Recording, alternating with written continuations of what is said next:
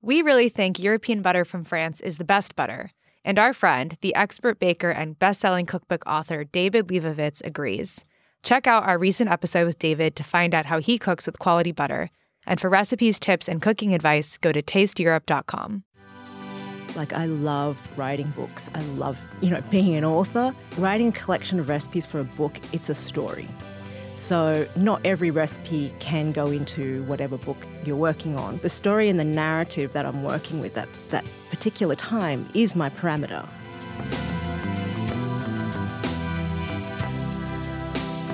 You're listening to the Taste Podcast. I'm your host, Aliza Abarbanel.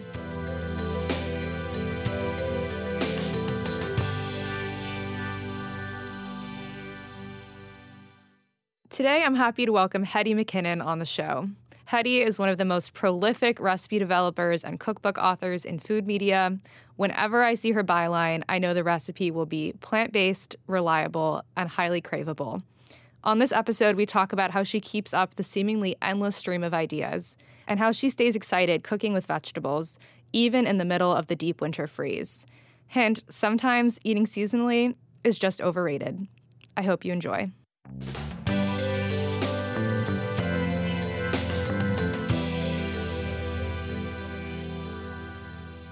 Hetty McKinnon, welcome to the Taste Podcast. Thank you. I'm really happy to be here.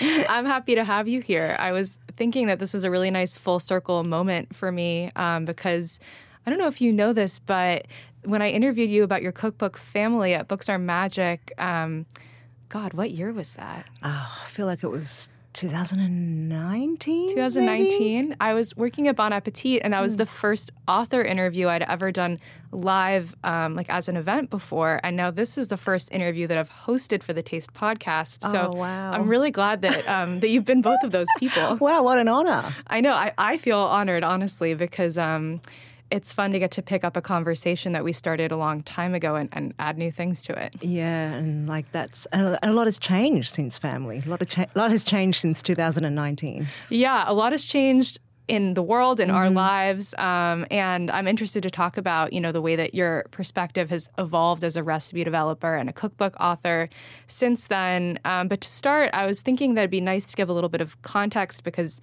you know, I think myself and a lot of people have seen your name like all over the web. You contribute to Bon Appetit, New York Times Cooking, so many different places, and you have published cookbooks of your own. But I'm curious to hear a little bit about um, just your journey of where you got started and, and mm. maybe also how you think that your approach towards cooking and recipe developing has changed since then. Yeah, um, it's a great question because I think people in America kind of know my work from, you know, the publications that you just mentioned, but it's kind of like already partway through my career because mm-hmm. when I moved to the States in at the very, very beginning of 2015, I left behind a business in Sydney, which was a salad business called Arthur Street Kitchen. That's what people might hear that word kind of associated with me, um, that name, and that's what it was. It was a salad business, which I ran from my home in Sydney. Um, I biked vegetarian salads around my neighbourhood, and I did that for about four years. And in that four years, I was continually asked to write to give recipes to um, you know my customers, and before the business, I it was kind of the business was like my first foray into food. I, I, I didn't really cook that much before then, and um, I was living in this beautiful place in Sydney, and I just really wanted to do something that kept me grounded in the neighborhood. So I thought, wow, why don't I just cook for people? And um, it just turned into this gorgeous magical business where you know customers became friends and I just established I just found I just discovered the the joy of sharing food. That was really where I saw it, and um, you know, in 2000 and I think 11, I started writing a book. Um, about the business. So it was released in 2013. It was actually self published. Uh, initially, I only published it for my customers, and that was all it was ever meant for. And, you know, things happen. Someone saw it, someone gave it to a friend, and this one friend turned out to be a publisher who approached me and wanted to publish Community as a um, nationwide book in Australia. So that was kind of my start of kind of transitioning from being a cook into a writer, into an author. Um, everything I know I've learned on the job. Like I'm not trained as a cook. I'm not trained as a writer. I, I did have a Korean PR for many years before I was doing this. Um, but yeah, I mean, I think when I left Sydney, it was like with a really heavy heart. You know, I was leaving behind a business. I was leaving behind friends and customers that had become like family to me. And um, I came to America and kind of thought, what am I going to do? But Community had just been released recently, and I thought, actually, maybe I'll write a second book. And that was the, the book called Neighborhood. So that was kind of my first book that was released in the US. Um, and then, you know, I actually really wanted to do the salad delivery business in Brooklyn. I tried. I worked out of commercial kitchen for a while, but it just didn't really have. It's you know, it's different. Like food delivery was very new in Sydney then, and here, like everyone gets their food delivered, and nobody really wanted to have chats with me because everyone was too busy, and just all the things that I loved about food and that connection um, wasn't really there in terms of like the, that that business as it existed. Um, so then I ended up just really writing about food and um, just trying different things. And I started my own magazine in 2017 called Peddler, which was like a multicultural food magazine. And that kind of took me down like a different path of really connecting more with my cultural identity and so the books subsequently since like family i think the one that we spoke about at Books Are Magic was probably the first piece of broad, like mainstream work that I did that felt like I was really delving into my my childhood and my past and trying to connect the dots. Like most of the work that you see that I do now is really me trying to connect the dots, you know, kind of in real time. And I tell that story, whether that be in a book or in um, just even a recipe. Like all the recipes I write like there's a story to them and there's a reason I'm writing them. And even if the people who are cooking them at home don't really see that, it for me it has to have like that type of resonance. So yeah, that's that's the short that's the short version of the story. The short of the long of yeah. the multi-continental story. Mm. It's funny, you know, I haven't been to Australia, so this might just be my fantasy, but I'm picturing you like, you know, biking down like a beautiful sunny street mm-hmm. with all of these salads and then coming to New York and turning on to I don't know, Atlantic Avenue or yeah. some crazy street in Brooklyn. I feel like the fantasy is is maybe a little bit less dreamy here in some ways. It's absolutely you just basically captured it, you know. I was like I had salads I was bringing I was working for from a commercial kitchen um, on Flushing Avenue. I was bringing the salads home on the subway because I wanted to only deliver to my neighborhood, which at the time was Carroll Gardens. And then I would pile all the salads on the back of my bike, the bike which I'd shipped over from Sydney. And I would bike them around. But in that time that I was delivering salads, I wasn't really speaking to anyone because it would the orders were to leave the salads in the vestibule because that's such a New York thing, right? Nobody has vestibules in Sydney. Um, and yeah, so basically you captured it perfectly. That's a lot of schlepping. I don't know if this has ever happened to you, but I think I still have residual trauma from carrying this very pungent, like broccoli salad to a friend's giving on the subway last year. It had like scallions and and, and nuts in it and cheese. And I just knew everybody was smelling it and looking at me. It was terrible. that was me but I probably had about 20 salads. You were, you were worse. you were the lady with all of the salads. Yeah, totally. So it's interesting to me to think about like all of these different audiences that you've had over time. Mm. Do you now, because you have a following on social media, I'm sure there are people DMing you all of the time. There's the whole New York Times comments cooking section. Mm-hmm. Do you think about how do you think about your audience now when you're developing recipes? And is it like the same way that you thought about this community that you knew very much in Australia, or is it broader now? Um, I think it's definitely broader, but I think that um, all my recipes, doesn't matter who it's for, all have my personality. Like it's almost like I always think all recipe developers have a brand. You know, they have a particular style of developing recipes, and I I think I definitely do. Um, I think that I develop. Mm, it's almost like I try and tailor my recipes for the particular brand. Like New York Times, for example, they really want me to do weeknight friendly cooking, and so things that it can be whipped up in 30 minutes. Um, vegetarian, and so that to me is almost like a, a formula of what they're looking for. So that gives me parameters to develop recipes. I really love parameters. Actually, I love like thinking, okay, what can I do that's quick, that's nourishing, it has some protein, it has vegetables, has color, um, pantry ingredients, all that kind of thing.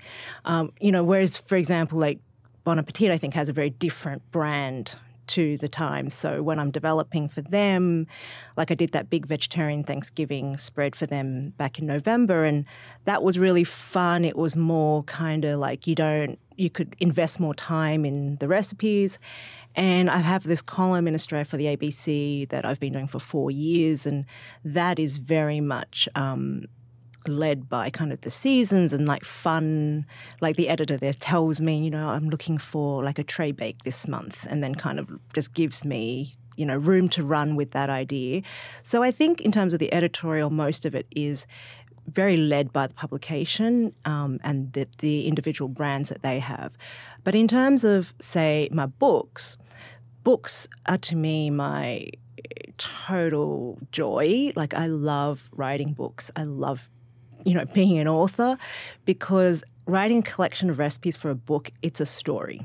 So not every recipe can go into whatever book you're working on. Well, not for me. Like my books to me are, are, very much a story, and so the story and the narrative that I'm working with at that particular time is my parameter. Um, and there are recipes that I do write that I think for example, they are so good I have to keep it for the book. But it's it's not like I think that recipe is so good, but it's like I feel like it encapsulate encapsulates something about me or my story that feels so special that I have to keep it for something that has my name on the cover, you know, if that makes sense. But I think a lot of authors do do that. Um, so yeah, and, and in terms of like, I say, I also have this newsletter that I started well, I've had a newsletter list forever, and I'm the worst newsletter writer on earth. I had this list for about 10 years, and I didn't maybe once a year I would send a newsletter. like even when my books came out, I didn't send newsletters letting people know. And I'm, I'm sure terrible. your PR hated that. oh yeah. I mean, most of the time they didn't even know that I had this like kind of quite substantial list. And about a year ago, I decided, look, I want to cut back a little bit on the editorial and really invest in my own brand. Um, and so I did that, and I, you know, I moved over to Substack like everybody else in the world, and um, you know, I gave the newsletter a name, which is To Vegetables with Love, which was kind of to me at the time like this transition from To Asia with Love into Tenderheart. Like Tenderheart hadn't been announced yet, but I knew that that was the direction in which I was heading, and to be honest, like vegetables is kind of just my thing. So, um, you know, it, there would be endless inspiration for that newsletter. And so, in that newsletter is kind of like just it's very freeing to write a newsletter, as I'm sure you know. Like, you can just basically write whatever you want for your audience. Um, you can put recipes like the re- two recipes that went out today are two kind of Lunar New Year recipes. Um, you know, one is for lo hon jai, which is this kind of um, very traditional dish that my mum makes, and it has like a lot of ingredients which I couldn't do for the times really, mm. and uh, or for much editorial. Editorial never really wants a lot of ingredients anymore, as you know. So you know, and you can put like ingredients that you do have to go to a specialty store to find, but it's worth the effort. Um, so it's for me, it's like I it's a chance for to really educate the home cook about a dish that means a lot to me that might not m- might use ingredients that are not in your pantry right now, but I can also tell them where to go buy it. And you know, it, it's there's a lot of parameters with editorial, but when it's your newsletter, you can just keep going and going and going, which is kind of fun.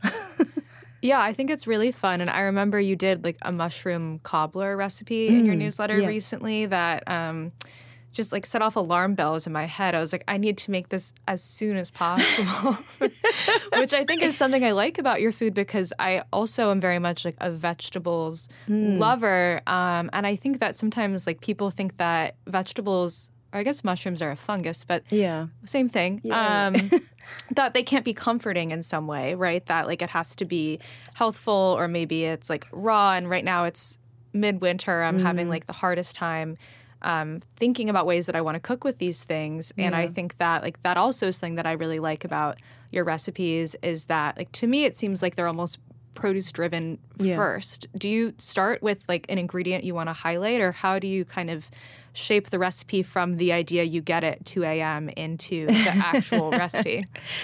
Um, most of the time, they start with a vegetable. Yeah, I'm very like I've been a vegetarian for oh god, a long time since I was 19, like decades, decades and decades and decades. So you know, vegetables are a huge part of my life, and um, you know, I lead a very vegetarian lifestyle. So I'm very balanced with the way I eat. I love vegetables, so I always lead with a vegetable. Um, and you know, I think it's controversial to say, but I don't always eat seasonally. You know, like if I I will eat if I really want a tomato in winter, I'm just going to have one and I'm going to prepare it in a way that is still going to make it delicious. For example, you can buy tomatoes all year round from the supermarket, which is where I shop uh, most of the time for my produce. I, I do go to my farmer's market, but you know, I can't carry like enough for a whole week. So I supplement a lot from my local supermarkets. And you know, if you if you if you want a tomato in the winter, slow roast it. It's the perfect thing to do because I slow roasted a punnet of like cherry tomatoes a couple of weekends ago, and it had so much flavor. It also warms your house because you put the oven on. 'Cause You mm. never want to roast a tomato in the summer because your whole you know, New York City apartments, you're just hot for like hours. But this is like the perfect time to roast a tomato and it's it just bursts with flavor. Like I was just I was actually quite shocked of how much flavor it had. Um, and like so you do things like that. You, I don't like I like root vegetables, but I'm not the type of person that's eating root vegetables every night. Like right now, I'm on this kale salad kick. So every night, and I want acid. Like I want a lot of acid because it adds so much brightness to this time of year. So I'm not eating sweet potato every night, but I'll have a bowl of kale, which I rub with you know a heap of lemon juice, and um, and then that kale salad is like a constantly evolving meal for me because every night I'll add what I have around. So it could be like baked tofu or pan fried tofu, baked tempeh, which I've marinated in soy sauce or something. Um, it could be like I'll add some like raw alliums if I have that around. Um, usually I'll make like a cashew cream dressing or a tahini dressing, and I'll just add to that during the week. So um, I have this kind of never ending tahini thing going on, you know, where you make one at the start of the week that's quite like a, a plain tahini dressing. And then as the week goes on, I'll add like spices to it one night. Or once I had like leftover, it was one of the Trader Joe's dips, the spicy one, and I added that to it. And it was like just changed the whole dressing. So, um, there's all sorts of ways to eat still like really kind of light but hearty in the winter. And yeah, so the kale salad kind of keeps me going. a I love like never ending salad dressing. It reminds me of Natasha Pickowicz was telling me about her never ending soup. Oh, yeah, I read about that. Yeah, yes. I feel like that was like a, a little moment on the internet about Yes. how you could keep some of your broth left over on the stove. Oh, yeah, I I think do she just that. leaves it out, and then um, she has like a deeply seasoned base for the next time she's making soup. You do that too? I've done that before, yeah. I've made this, um, actually, I think it's in Tenderheart, my upcoming book. It's a seaweed, uh, silken tofu, and bean sprout soup. And I make that, and then the next day, it's it's always too. I'm the only one drink. I'm the only one eating that, so I kind of like. Well, I actually just make it for myself. I don't even offer it to other people because it's kind of like what's there's these dishes that from my childhood that I make, and I don't really like, even offer it to my kids because I just want it for myself, and I know that they're gonna want something else on top of it. But for me, it's like that soup feels very nourishing. So yeah, I'll like make that, leave it on the stovetop just in the pan that I made it in. The next day, I'll add something else to it. Um, but the beauty of like something like a, a robust leaf, like a kale, sorry to go back to the kale, is you can add lots of stuff to it. Like, so you can add, um, like dumplings, for example. If you've got frozen dumplings, which is something I always have in the freezer, you can add the dumplings to, on top of the, the kale. Um, there's all these ways of making it really kind of hearty. But to me, like that right now, that's like my my staple winter dish. It doesn't sound very wintry, but it really you can make it work. Yeah, you know, I'm from LA, so kale salad to me is definitely something I associate with winter. Mm. Um, and in general, I feel like this idea of having a base thing that you're adapting yeah. is really interesting to me because it makes so much sense, especially you know before the time that people had refrigeration. That of course you would maybe you would put it somewhere cold, but you would just leave it out and then do something else with it. And yeah. I think sometimes like in this era of little Tupperware that fits everything mm. and a fridge and a microwave. Like it sometimes I think it can feel like, well, I've made this thing and now it's done. Yeah. And I have to start over from scratch and make another thing instead. Yeah, absolutely. I'm a queen of the, the leftovers and kind of repurposing. Like I don't really love eating leftovers as they are. I always have to do something to it. So, like when I make rice, for example, I always make more than I need. Um, like I've got a pot of like rice that I'd made on my stovetop right now, which I actually didn't put in the fridge, and I probably shouldn't say that on air. Um, but my mum always left rice out for the next day, and so it's just rice. Know, like what what rice. could happen? I know. Apparently, it's it goes right in and let us know. Yeah, yeah. yeah. I guess a lot can happen. Yeah. um, so we've been talking a little bit about this book, Tenderheart, that it, I think it's already been released in Australia, yes. but the release is coming up here in the U.S. Um, and I know that it's kind of about a, a, deeply personal connection that you have to vegetables. And I'd love if you could say a little bit about it and what made you decide that it was time to tell this story. Yeah. So after I wrote To Asia with Love, um, I really wanted to write a vegetable book. Like I really felt like I needed my own definitive vegetable book. So that was kind of how I approached it. And that's how I told my publisher in Australia, because my books still originate in Australia because that's just the way it is. It's kind of annoying for a lot of people. Um, but, but, you originated in Australia. I originated so. in Australia, and uh, yeah, there's just I'm just on this kind of cycle for some reason, and I've just kind of kept it that way because it really works, and I love the people I work with in both countries. So we just continue that relationship. But um, yeah, so I really I told my publisher in Australia I really want to do my own vegetable book, and she said okay and she just kind of let me go off on my merry way with vegetables. And what makes something your vegetable book as opposed to the way that vegetables drive all of your recipes? I wanted to have a statement about my 22 favorite vegetables. At the time, it wasn't a particular number. I just chose the vegetables that I felt like deserved their own chapter in a book because every chapter in the book is a vegetable. And I landed at 22. And I really wanted to create a vegetable book that felt very different to every other vegetable book on the market because it's not a new thing. People, I mean, every season, I think, you know, what, four, five, six, seven, eight, ten vegetable books are released. But they're all tend to be very seasonal driven and mm. farming driven sometimes.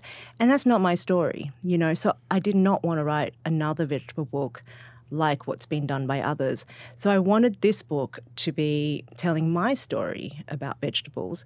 And you can see that in some of the vegetables that warrant their own chapters. Like there's a taro chapter, there's a seaweed chapter, there's a ginger chapter, there's a daikon and turnip chapter. Um, and the other side of it was when I started writing this book, and I didn't really mean for it to happen, but I started writing a book kind of about my dad and about. Um, there is no there is no story that I can tell about the role of vegetables in my life without talking about my dad because my dad was he worked at the produce markets in Sydney. He was a banana monger, mm. um, and having a parent I didn't know this at the time, but having a parent that works at the markets just is is is life changing because your house at all times is just filled with the most seasonal produce that you can think of. You know, like we, I always say, you know, I had to step over the crates of bananas and oranges and peaches and plums and stone fruit to get to my the laundry or the bathroom. You know, there was the there dream. was there was I was I mean at the, when I was a kid, that was just our life. So it didn't. I didn't think that it was. I was lucky. Um, but it just was like I just grew up surrounded by fresh produce and and um, food ingredients, and my dad passed away when I was a teenager, when I was fifteen, and that was when that all changed, and my I, I started to lead a different life around food. You know, my mum is an amazing cook, which and I wrote a lot about her in To Asia with Love, but our access to fresh, seasonal, hyper seasonal fruits and vegetables stopped. And I remember at the time my mum had said to me, Wow, this is the first time I'm going to the greengrocers, you know, in Australia. Because she, mm. she immigrated to Australia, she married my dad, you know, she had never had to shop for fruits and fruits and vegetables before. So that was that story and it was like so I've had like this kind of two lives where I lead, I had hyper ve- hyper seasonal vegetables and then I didn't. And like how do you and then I became a vegetarian, you know, a few years after my dad passed away. So um, I've always had this kind of real real passion for food and vegetables, but Tenderheart for me was a way of kind of t- talking about that transition and dealing with the loss of my dad and how we kind of come out of that loss and still find the joy. And for me, like, w- when I tell people about Tenderheart and what it's about, people, I'm scared that they'll think, oh, it sounds super depressing. But it actually isn't. Like, it is just the most uplifting book. It's incredibly joyous because it's about kind of finding a way of staying connected to a loved one who has passed. Um, and we all do that in our own ways. And for me, I think this rabid, you know, obsession with vegetables and um, having them as the center of my life is, you know, partly due to the fact I lost my dad and trying to keep that um, that joy that was in our home when I was a kid alive for me now in my own home as an adult. So. Um, it's yeah, it's it was it's just an amazing book for me to write. It was a hard book to write. I mean, at times it did feel heavy because, you know, obviously it's me dealing with, you know, decades of, you know, grief and loss and things that I hadn't really dared to even think about. And definitely not write down in words. And, you know, if, you know, I come from a Chinese family and it's topics like life, death, sex, tax, you know, don't really talk about any of these things. So to actually talk about these things for the first time. And I remember thinking, what are my siblings going to think of me actually writing about my dad? Mm. Because they had a very, I mean, I think I have two siblings, an older sister and an older brother. And I think all of us experienced that loss um, in different ways.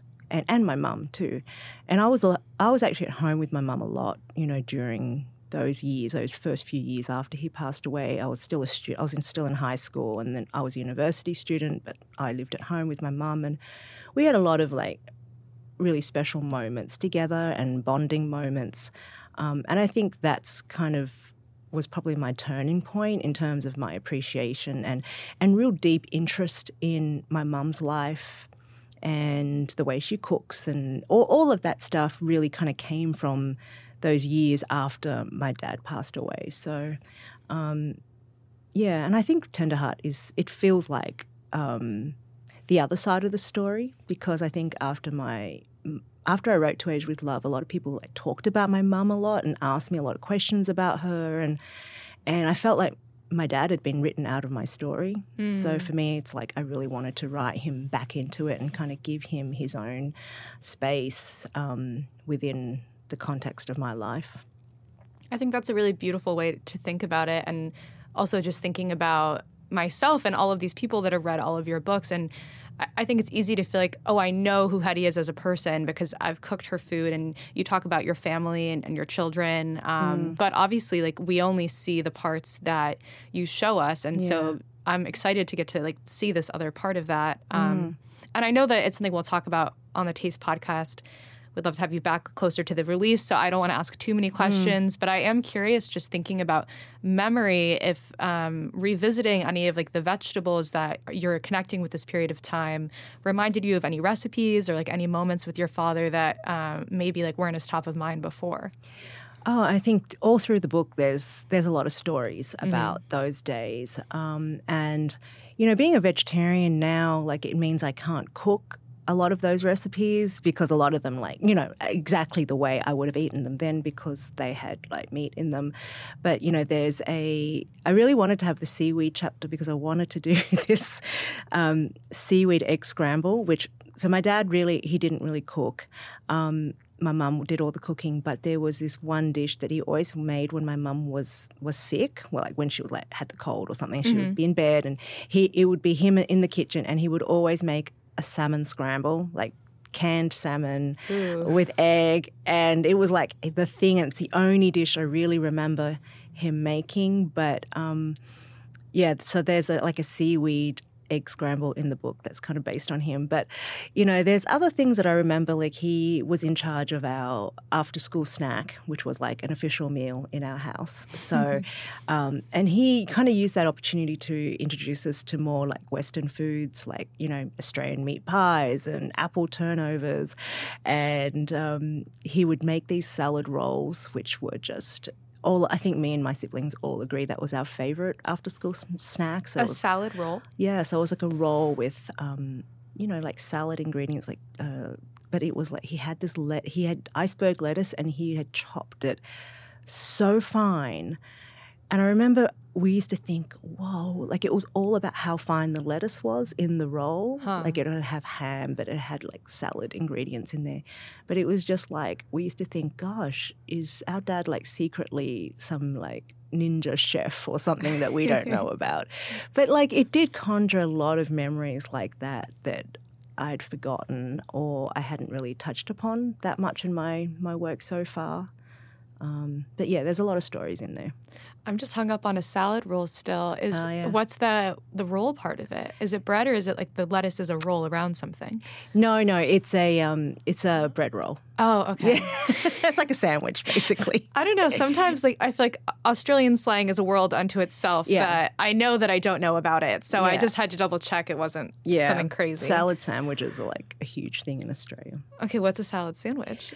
Uh, so it's like a just a sandwich. Then it has it's very distinct though. Like it's not like my bodega does like salad sandwiches in in Brooklyn, but not like in Australia. It has like you know usually lettuce, tomato, carrot, alfalfa sprouts, um, and canned beetroot, and it has to be canned beetroot. And I read an article the other day where they were saying that it's become back in fashion in Australia, like the salad sandwich, and they were taking the beetroot out, like because it's not trendy enough. And I'm like, that was the best bit, like.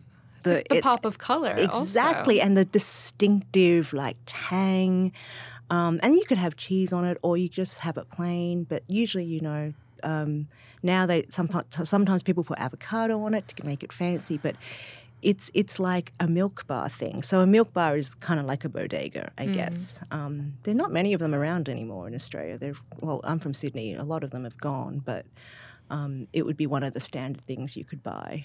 It sounds kind of at least the name and that similar approach is I grew up eating salad pizza in LA, Oh, which wow. is a very niche thing. There's a place called Abbot's in um, Venice on Abbot Kinney that I would get it growing up all of the time. And I was just back in LA for the holidays and I was on that street. And so I had to get one. And um, honestly, like it was not quite as good as I remembered. So what's on a salad pizza? It's like a huge triangle New York style slice that has romaine lettuce, like truly just like a green salad, and then um, no tomato sauce, no cheese, but this like very kind of spicy, creamy dressing. It's literally like if you just put salad onto pizza dough. wow. Um, and it honestly wasn't as good as I remembered, but I posted a picture of it on my Instagram because I had to because it's just like what's more West LA vibes than a salad pizza, and everyone was freaking out. It had a very divisive reaction, I would say. Oh wow! I was I was like, I've, I've got to develop that recipe. I know. Honestly, I think you should because I think there's a lot of promise there. Um, because I like eating vegetables and I like eating bread, and it's nice to have them together in one package like It's that. It's like the LA version of a Sydney salad sandwich. yeah, or like the California veggie sandwich, which is like the Sydney one that has avocado in it, is quite a Mm-hmm. classic, I would say. I'm loving this. Yeah. I have a question that's kind of outside of the world of food a little bit, but um, I want to know about your taste in music and like specifically because I've noticed that when you post cooking reels on Instagram, you're kind of like not using any of the trending sounds and instead there's like talking heads, psychedelic furs. Are you just super into that style of music or what's happening there? Oh, I'm super into music. Like I, um, you know, for me as a kid, it- like music was my escape, and you know, I grew up in the '80s, and so you know, I, I grew up listening to you know records all day long, and watching video clips all day long. And so, two things: um, I hate trending music, and for me, my Instagram, and you know, you have to fight against, you know, trends. You know, you have to fight against wanting the most likes and wanting to go viral. And um, so, you know, early on, I decided if I'm going to make reels, I'm going to make them according to how I want them to look and sound. And for me, that's not about sharing music that everybody else is sharing, but it's like sharing, again, it's like a part of myself. It's the music that I want to listen to, that I grew up listening to, that I think other people will like too. Um, and it's also fun to create things that are almost like mini video clips. You know, I, I lived for video clips. There's actually a recipe in, in Tenderheart that is about me watching video clips and seeing what the top 10 is going to be. And then, um, yeah, so there's this like one dish that my mum used to often make when I was watching that particular show. But um, yeah, I definitely wanted to, you know, share the music that I like and people love it. Like particularly like yesterday I shared um, Uncertain Smile by The The, which is actually um, a pick by my daughter. My daughter's 16. She's Cool. like really into music and really into music from from classical to like you know new wave, post punk to you know the music of now, um, but more like kind of the retro stuff. And so she actually picked that song for me a few days ago, and she said, "Hey, mum, I think you should use this for an upcoming reel." And I did, and like everyone was like commenting, "Oh, this is such a cool song." So, um, yeah, I get asked a lot about the music and for playlists and stuff, but it it really is about just sharing, you know, some great music and great and and using that opportunity for people to enjoy rather than using reels as a way of just trying to get likes or followers or you know some sort of viral status like i don't care like my my instagram is there to be fun to be informative to help people to give people an answer of what they're going to cook um, that night and why not do it to really good music I think that makes sense, and it, it, it kind of goes back to this idea of um, sharing yourself and sharing that in a quality way, right? And that like maybe you're not trying to capture random people that are clicking on trending sounds, and that's how they find a video. If a video is going viral because of the sound on it, then that is kind of taking precedence over the content. It's Yeah. instead that you're just building a whole world around it and letting people see that side of yourself as well. Mm-hmm. yeah absolutely On the viral note, do you ever develop a recipe or take a bite and you just know, oh, this is going to do really well? No. you know, it's really hard to know what's going to go viral or what's going to be super popular. Like when you do book, for example, like To Asia with Love, I would never have guessed that it would have been the life changing udon. Hmm. Like to me, it was just I wanted to do this recipe because I went to this great restaurant in Tokyo and I really wanted to relive that experience. And it was like this life changing moment for me in terms of flavor and texture. And I just wanted to share that. But people like just have taken it almost to a literal sense. And it's like, this changed their lives, like this actual recipe. And I was like, yeah, that's, and so every, people have interpreted it differently. So, but it's, um, you never really know. It, it's always like from the people, and I love that. I, I don't write recipes to for them to go viral. Um, I think sometimes I've written a recipe that I've thought would go viral and they didn't. um, you know, you kind of think, oh, things with cheese, that's always going to be popular. Noodles, Um, noodles, soup. soup. But you just really don't know what's going to catch on anymore. Um, I think that there's like in Tenderheart in Australia, for example, there's a broccoli loaf. Um, which I think I've called broccoli forest loaf, which is based upon purely based upon a photo in the Rose Bakery breakfast, lunch, and tea book, which I've had like even prior to when I started like liking food. Um, and I've always been obsessed with this photo of it's basically a savory loaf with um, broccoli, and it's a cross section photo, mm. and there's broccolis kind of growing out of the loaf. And I've, I've never made the recipe, but I've always been obsessed with this photo and i am actually obsessed with that book, but I, I, really wanted to make my own version of that loaf. And so I did it. It's in the broccoli chapter of Tenderheart. And in Australia, like that was the early, like, kind of recipe that kind of jumped out. Everybody was making the broccoli forest loaf. And I was really surprised. Like, I thought, wow, why would people that's that's what people are really into. And a lot of the kale recipes and it could be like seasonal maybe there was a lot of kale around at the time but you never really know what people's what people will love or really embrace. But definitely when you start sharing stuff on Instagram other people get ideas. They really want to cook what other people have cooked um, which is why I do basically share almost everything that people tag me on um, that they cook from my recipes, whether it's from the Times or my books, because people love being part of that community. They love seeing what other people have cooked, sometimes more so than what I've cooked. yeah, I think it might come from you know, I think we've all had the experience of, of seeing a recipe developer or a chef and how beautiful their product is. And then when mm. you make it yourself, it, it isn't quite as good. And I think yeah. there's almost something about seeing recipes that are being made by other home cooks yeah. that's showing this is achievable. And maybe it's not going to look exactly like the photo that's been food styled and photographed yeah. in a studio, but that um, people are proud enough to share it in the first place. It's a really interesting point, And I think that that's specifically why I don't use a stylist. I actually do my, all my own food in my oh, books. Oh, flex. Um, yeah, flex. But like, and it's like actually a non-flex because I think some some of my food photos don't look like very as professional as other books. You know, like it doesn't feel. Um, you know, there's not like there's not a lot of props around. There's not you know all the things that you expect from a cookbook photo. They're not really there, but I do, it really is important to me that the food looks like the way it should look when a home cook has cooked it. And I'm a home cook, so it's like, you know, I really want to show that um, in a really realistic way in the books. Yeah, I think that makes a lot of sense. And mm. um, I, I see that. I think it, it makes it feel like it's achievable for people, which yeah. is always nice. I know we've been talking a lot about books already today, but we do ask all the guests on the Taste podcast if you could write a cookbook or a food culture book without the burden of time, so you have no deadline or budget and you have unlimited money to make it happen. What would that book be? I have. Um, there's one, or there's two books actually. Mm. One is um, a book that I've been wanting to do for years, but it's a market book. It's basically like going to markets all around the world, um, you know, famous produce markets. Yeah. And kind of covering them and speaking to the people that have stalls there. I used to live above like Portobello Market in in London mm-hmm. when I mm-hmm. lived there for a few years.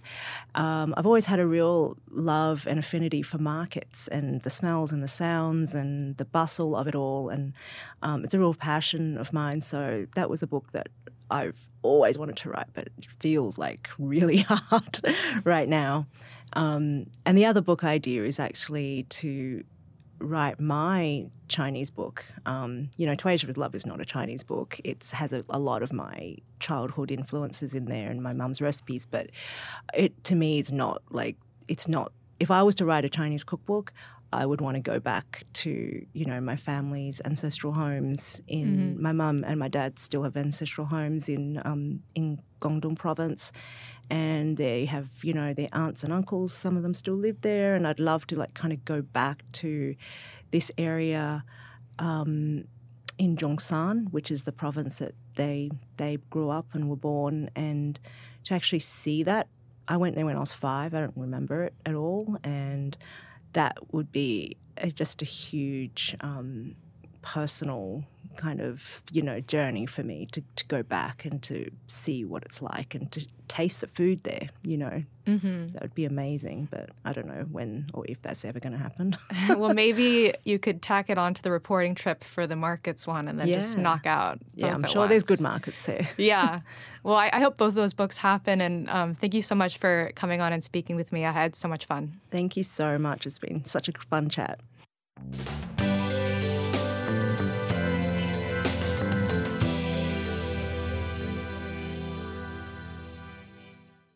Ron Paprocki, welcome to the Taste Podcast. Thank you. Happy to be here. I love talking to working chefs. Uh, Gotham, what a legendary restaurant you run.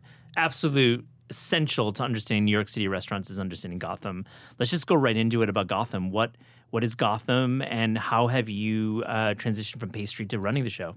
Okay, well, for starters, Gotham Restaurant is uh, certainly a legendary restaurant. I feel, and I'm yeah. sure many others as well.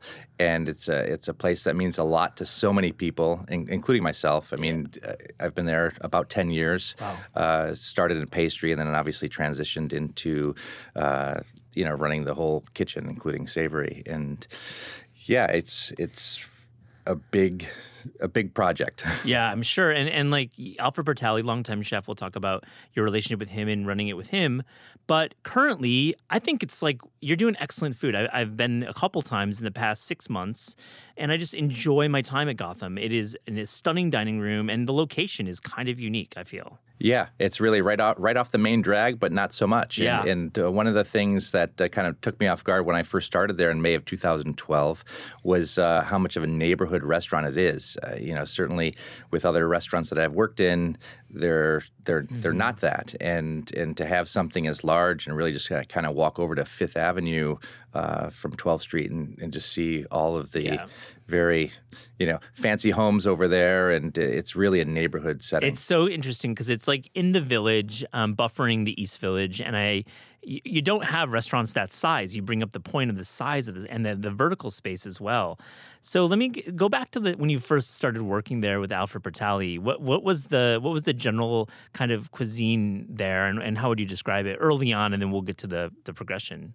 Yeah, I mean, his, food was fantastic, and there's so many huge following. I mean, many people, you know, he made simply quite mm-hmm. craveable food, and uh, you know the, the, the the following was really really large, and yeah. and it was uh, slightly intimidating to to have the opportunity to to work for him, and you know certainly uh, you know there's this you know aura about him you know but then once you get to know him you see really how how how great a person he is. I mean i've been called by chefs after writing um, meaning the negative call you receive as a journalist and uh, somebody's get a call. And i remember i wrote about alfred back in like 2007 and i misquoted him probably and he was very unhappy and gave me gave me his whole opinion about it. And i was like all right that's how he rolls. And you know what? Respect to that you know when journalists get shit wrong you know pick up the phone and call them. Right. I don't right. think I got it wrong though. For the record, it was actually for the right, but whatever.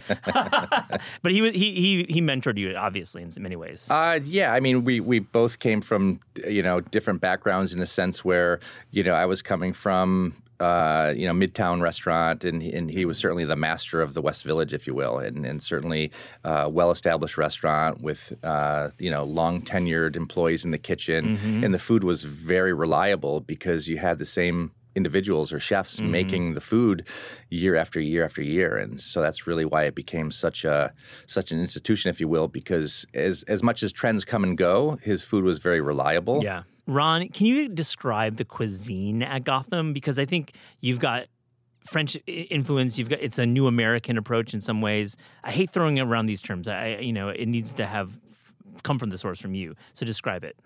Yeah, I mean, uh, at the time when I when I entered in 2012, there was it was basically the menu was a hit list of, of sorts, and you mm-hmm. know, the, looking back at his menu, there was the the miso cod, there was a 28 day strip steak, which was 12 ounces, and mm-hmm. it had all the accoutrements. It wasn't like a steakhouse set where here's the steak and then uh, pick a la carte uh, your side dishes. Everything was a complete kit on the plate, uh, which was nice. Mm-hmm. Um, and there was just uh, a lot of lot of uh, tall food as well. So I to love speak, it, vertical where, space. where you know uh, that you know certainly the the legend of that he was, and um, you know, it, it when I, I started when I came in, it was about a year or two afterwards that he started to go slightly more horizontal on some things. Kind of taking the seafood salad for example, it was such an iconic dish of him where uh, it was it was fairly tall, and then he changed the set and and and still kept all the same components and flavors, but uh, he started to go more horizontal, if you will.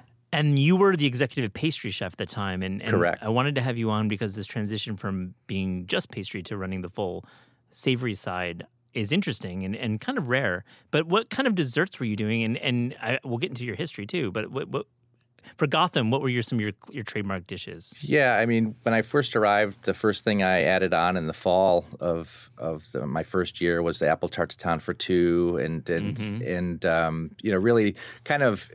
You know, I, I came from Gordon Ramsay at the London Hotel here in, in Midtown, and I was there for five and a half years. And then after working there, uh, really dealing with a couple different outlets, we had a casual dining space of 85 seats, and then also the two Michelin star, which was a 45 seat room in addition to the 500 rooms, uh, you know, for for um, room service, service, in-room yeah. dining.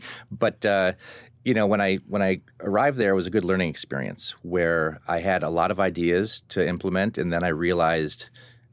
You know, I, I need to understand the the customer base and what they're looking for, and and and certainly going into more uh, I would say more classical uh, flavor profiles, and that was really a learning experience for me because I was I wouldn't say you know on the edge of avant garde, but uh, th- desserts uh, where I was accustomed to producing the last five years, they were definitely much more contemporary. Midtown, Ramsay, it all had kind of a contemporary feel to it, but Gotham more uh, classic, traditional, but also comforting. Yeah, and cra- craveable. Craveable, Yeah, sure. Yeah. Um, you were you went to school in Germany. You you write. I think or I was reading an interview. You said you got your ass kicked in Germany. So you're in pastry school, having you done a decade as a landscape designer. So you, you had a career before this, but you're in you find yourself in Germany, pastry school, all in German. Ron, what what the hell's going on here? Yeah, so that was a big, big career change for me, but it was an opportunity that I had that I that I definitely took. I figured, you know, when would I have this opportunity again? So, uh, packed up, moved over there, and you know, was in an immersive. Uh, you know, five day a week, nine to five uh, language school, and just to learn German. And then once that was done, I, uh, you know, went around to to to find a pastry shop or a restaurant that'll take me on as a as an apprentice. And so, coupled uh, to doing an apprenticeship program, you need to find a place of a, a place of work, an employer that will sponsor you, and then also you'll have to go to school as well. And so, all the schooling was done in German, so that's why I needed to to know that. Wow. So what are some classic German pastries that you were learning, or were you learning more French technique? Well, no, actually, it was it was all all in German. Wow. Eh, you know, and German German Style. cuisine Yeah. and style for sure. I mean, there, we we got into a lot of laminated breads and doughs, Mm-hmm. but uh, you know, there's things like Schmuntzana torta, you know, Schwarzwälder Kirschtorte, which is Mm-hmm. black black forest cake, which we're all familiar with. But Mm-hmm. uh, there was just so many different things uh, that were that were not French. Yeah. That's cool that that's your background. And I mean, it, it seems like German pastry is is certainly not on the level, at least in the national the, or the world stage, is French pastry, but clearly there's a real history and heritage there. Oh, abs- absolutely. And it was something that I felt that um, when I was finished over there and came back, you know, fi- I was over there for five years, but I came back uh, and went, went right to New York City, stayed with my sister who lived in Brooklyn, you know, on her sofa for a couple months, probably a couple months longer than she wanted me to stay, and, until I was able to find an apartment and uh, job wise. Yeah. Uh, yeah, I found that pretty quickly, uh, but the apartment took a longer. Worked at a French pastry shop called Financier Patisserie, and that was down on Stone Street. Oh, cool. Making a lot of macarons. Yeah, making that, but also too um, seeing that there was a niche uh, in in the in the Germanic pastries that I knew. Then I started Sure. putting that into the rotation as well. That's exciting. Now, um, let's talk about the transition that you've uh, that you've made from running the pastry kitchen, which has its own flavor and and schedule, to running the whole show. When you got that call, what was that like? When they were like, "You're going to be the guy"? Yeah, I, I mean, I was honored, you know, and very appreciative of that, and Great. and certainly uh, up for the challenge. Yeah. You know, is I felt that you know if you're if you're any place for a long period of time, you become content, but also very knowledgeable as well. And so, you know, going through a transition of chef change over there, and then seeing kind of the the, the customer base and really understanding the um, the numbers, if you will. You know, what what items are the top sellers, which are the least, and and really understanding why and who are dining in in that area. I felt I had a pretty good handle on on um, you know creating a menu that that not only comforts you know and, and welcomes uh, our regulars, but also something that's really inviting f- to, uh, to have people come in for the first time to try. What are some of the dishes that you find right now are are really that you brought on the menu? Well, right now we're we're doing I- you know a fun dish is the Arctic char, which um, you know we actually couple it with a, a Jimmy Nardel Jimmy Nardello sauce, Yeah. uh, and also a cactus and um, pickled pickled onions, and it, it's a dish that yeah adds a little heat with the uh, with the chilies, and uh, but but really it's a it's it, it all tastes very familiar together, but also it kind of kind of comes out of that that box. You know, that routine Yeah. of, of Arctic char. Yeah, it's something that you want a nice piece of fish. I mean, you get some older clientele, and they're just like, "I'd like a nice piece of fish." There you go. Yeah, yeah, yeah. No, this is this definitely is is you know hits all the right notes I for love me. it. Um, I want to talk about your opinion about pastry. You must have some opinions because you you you work in here and you work in you know various levels of dining, middle fine. You've worked at a pastry shop. What are some pet peeves you have about pastry in New York City? Well, I mean, you know, I, I love trying anything. You know, in terms Awesome. of what what's on the menu, I love love giving it a, giving it a shot. But in, you know, I, I like to have simplistic flavors that that make sense. I mean, uh, you know, every everybody should have some type of twist or a little a little um, action, if you will, going on. But it it shouldn't be overcomplicated. I think a lot of people, uh, young chefs, when when they go out and and they tend to overcomplicate things, and it, it kind of loses the the overall Yeah. appeal you know and i know uh, that for myself you know growing up in, in, in pastry in the profession that it was always you know we had a lot of uh, at the time uh, a lot of uh, chefs from europe there with being very exploratory and and, and were really very inspiring but also too you know 9 10 11 components on a on a dish and then you just kind of have to call time out Call time out. Maybe maybe take a take a beat. Take out like half of those components, and um, simplicity is sometimes the most difficult form of cooking, right? I mean, Exactly, exactly. That's why the apple tart tatin Yeah. is still on the menu. You know, it, we have it on from the first day of fall to the first day of spring, and and really, it's you know you have apples, sugar, butter, and um, puff pastry, and uh, you know, but there's a lot of ways to make it right, and Yeah. there, you know, there's one way to make it right, and there's many ways to make it wrong. Love that. Uh, have you watched The Bear? Have you watched the menu? Uh, I I did not see the menu. I was told to see it. Yes. um, uh, that's something that I'll I'll I'll, I'll be sure to watch. You will love when, it. when I don't have to pay for it. No, you will love it. It's on, it's on HBO. It's streaming now. Okay. If you have that streaming service, but Sure, sure. It's uh, it's it's so good. It's worth Okay. it. Yeah, and yes, in regards to the bear, I, I did see. Oh. I did see that. Okay, so Ron, is it is it triggering a little bit? Do you feel do you feel like a lot of feels when you're watching it? Yeah, I would say fifty percent of the time. you know, Yeah, it's definitely a show that we keep coming back with working chefs because it, it's pretty realistic in, in many ways. I mean, not not not perfect, but yeah, right. I mean, there, there there does need to be a embellishment and some excitement there too, because Yeah. it is a show that that draws viewers. Restaurant Week is happening right now. It's like a grand tradition in New York City in January, February, when times are a little slower for all restaurants to do these specials, these special set menus. You're participating. What's your, what's your take on Restaurant Week? I know it can be difficult for a staff because it totally changes economics. There's definitely different levels of demand. Yes, absolutely. So, looking at it from my perspective now, I think it is it's a great thing to participate in. Yeah, as the know, guy running the show with the P and L in front of him. Yes. Yeah, I mean, certainly as a, as a cook, it's it's something that kind of messes with your with your routine, if you will, Right. in, in terms of uh, cover counts and also dining dining trends or habits, what pe- how people are eating and and Right. what what. Uh, menu items are selling more than others. Where um, it's it's important now, and if you if you're not participating now, you're going to be cutting cutting staff's hours. You're going to you know, and then that can also you know lead to staff attrition, and that's the opposite of what we want right Yeah. now. So. What's on the menu? What's one dish? Are you, putting that char on? Uh, no char. Yeah. But we do have a delicious branzino on there, Nice. and it has um, you know fennel, fennel puree, and some uh, charred uh, peppadew peppers on there, and uh, it's it's really a fantastic, tasty dish.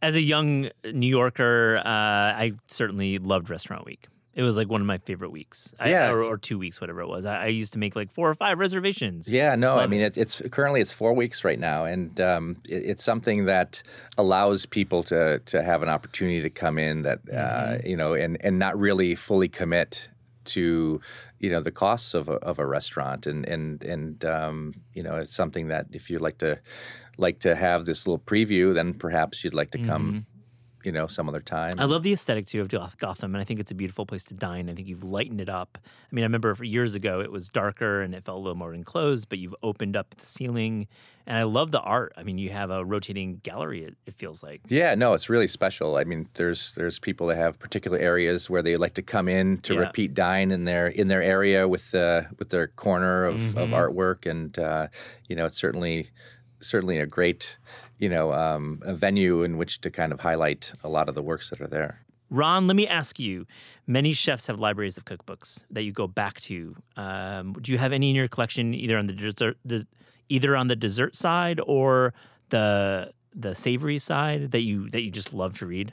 Yes, I mean, I, I have a huge collection of cookbooks. I mean, hu- literally hundreds. And um, you know, from from the pastry perspective, uh, I have a lot of books from from the Spanish, the Spanish pastry chefs. You know, whether it's uh, Ramon Morato or Oriol Balaguer, Paco Torreblanca, Albert Adria, on and on. You know, one one book that was very inspirational for me was the Natura book by um, Albert Adria.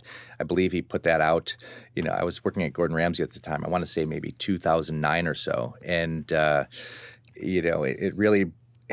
The best way to describe his plating style is very. It was very, um, you know, hence the natura. It was it was natural, but it was very environmental, and it Yeah. just it just really looked like. Uh, you know, whether it be seascapes or landscapes or moonscapes, and and Cool. that was something that really, really affected me, and certainly wanted to kind of re- replicate in, That's in some capacity. Wonderful. I mean, that must be exciting when you when you read a book and you see a, a moonscape, a pastry with moonscape. Like, wow, it's amazing. Have you done anything similar to that? Uh, I've taken components. So the Yeah. fun the fun thing is is that you know with his desserts, you know, we're just talking about multiple components and kind of being restrained, but uh, there there would be multi, you know, seven to. 10 components Yeah. on, on, a, on a dish, but certainly taking certain elements and then kind of interacting them with your ideas. And, and, and um, yeah, I mean, I've used a lot of his stuff over the years. Do you ever get to have pastry around New York? Do you have any favorites? I, I wonder if you you dine out for inspiration. If there's anybody you love right now. Yeah, I mean, to be honest with you, um, you know, desserts. Uh, you know, I, I, I don't really know what the the trend is in terms of you Yeah. know the the hot spots of, of desserts. But Fair Uh, enough. you know, my my friend uh, opened up a restaurant, Koloman, and uh, the desserts there are friend Getting fantastic. wonderful So- reviews, yes. Koloman. I think you're the third person who's mentioned it in recent weeks. Okay, I think we give he gives us ten dollars every time. Yeah, yeah. Yeah, it's a little bit of a you get a you get a free you get a free uh, bread basket if you if you now Yeah. mention the name. No, that's cool. Um, back in the history of New York dining, are there any pastry chefs that come to mind that like wow, just wowed you? Well, I mean, it was really Sam Mason, uh, Johnny Mm-hmm. Tailor. Azzi- Johnny Iuzzini, yeah, Tailor, the Yep. restaurant that was short, short-lived. Yeah, great restaurant. I reviewed it. It was great. Loved it. Yeah, yeah. Yeah. Johnny Iuzzini, you know, Michael Laiskonis, you know, kind of that whole generational clique there that Yeah. was really, really the, the the the they were in the they were at the time, you know, top of the game and, and still Mm-hmm. are probably in other things that they're doing now. But uh, when I moved here uh, in 2004, they were really, you know, the the players. Yeah, I mean, Laiskonis at Le Bernardin, incredible talent, and now he's an instructor. He runs culinary education. Yeah. That's cool. Gordon Ramsay, you work for him. Yes. So I'm guessing he's a nice guy. I just feel that way because he's so not on television. So usually it's the flip. I'm giving, or not, correct me. Yeah, no, he was. You know, the the the fun thing is that uh, when that place opened back in November of 2006, uh, he was there every day, uh, really getting the, th- getting the restaurant off the ground. And you know, I think he played everybody, you know, that character into into really making him, you know, come across as a very authoritative figure and having stuff mm-hmm. done right. But also, there was a lot of pressure too, not only on us but on him to have it be successful. But uh, really nice guy you know, really very friendly. You know, the the thing is, is that when he would enter the kitchen, he would go and shake everybody's hand mm-hmm. before he before he started a service, and uh, you know, and that that didn't exclude the waiters, captains, and and dishwashers. Yeah, yeah, I've heard great things about him personally. I'd love to have him on the show at some point.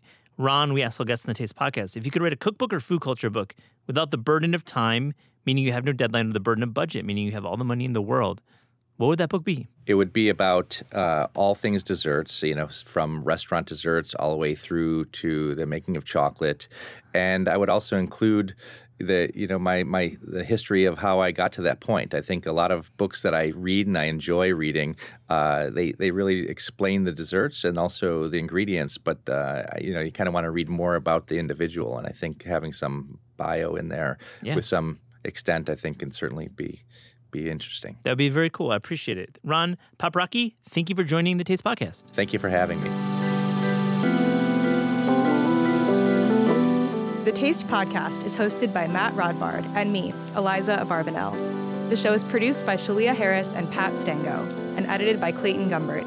Theme music by Steve Rydell. Visit Taste online at tastecooking.com and make sure to subscribe to our newsletter for updates on all cool things happening.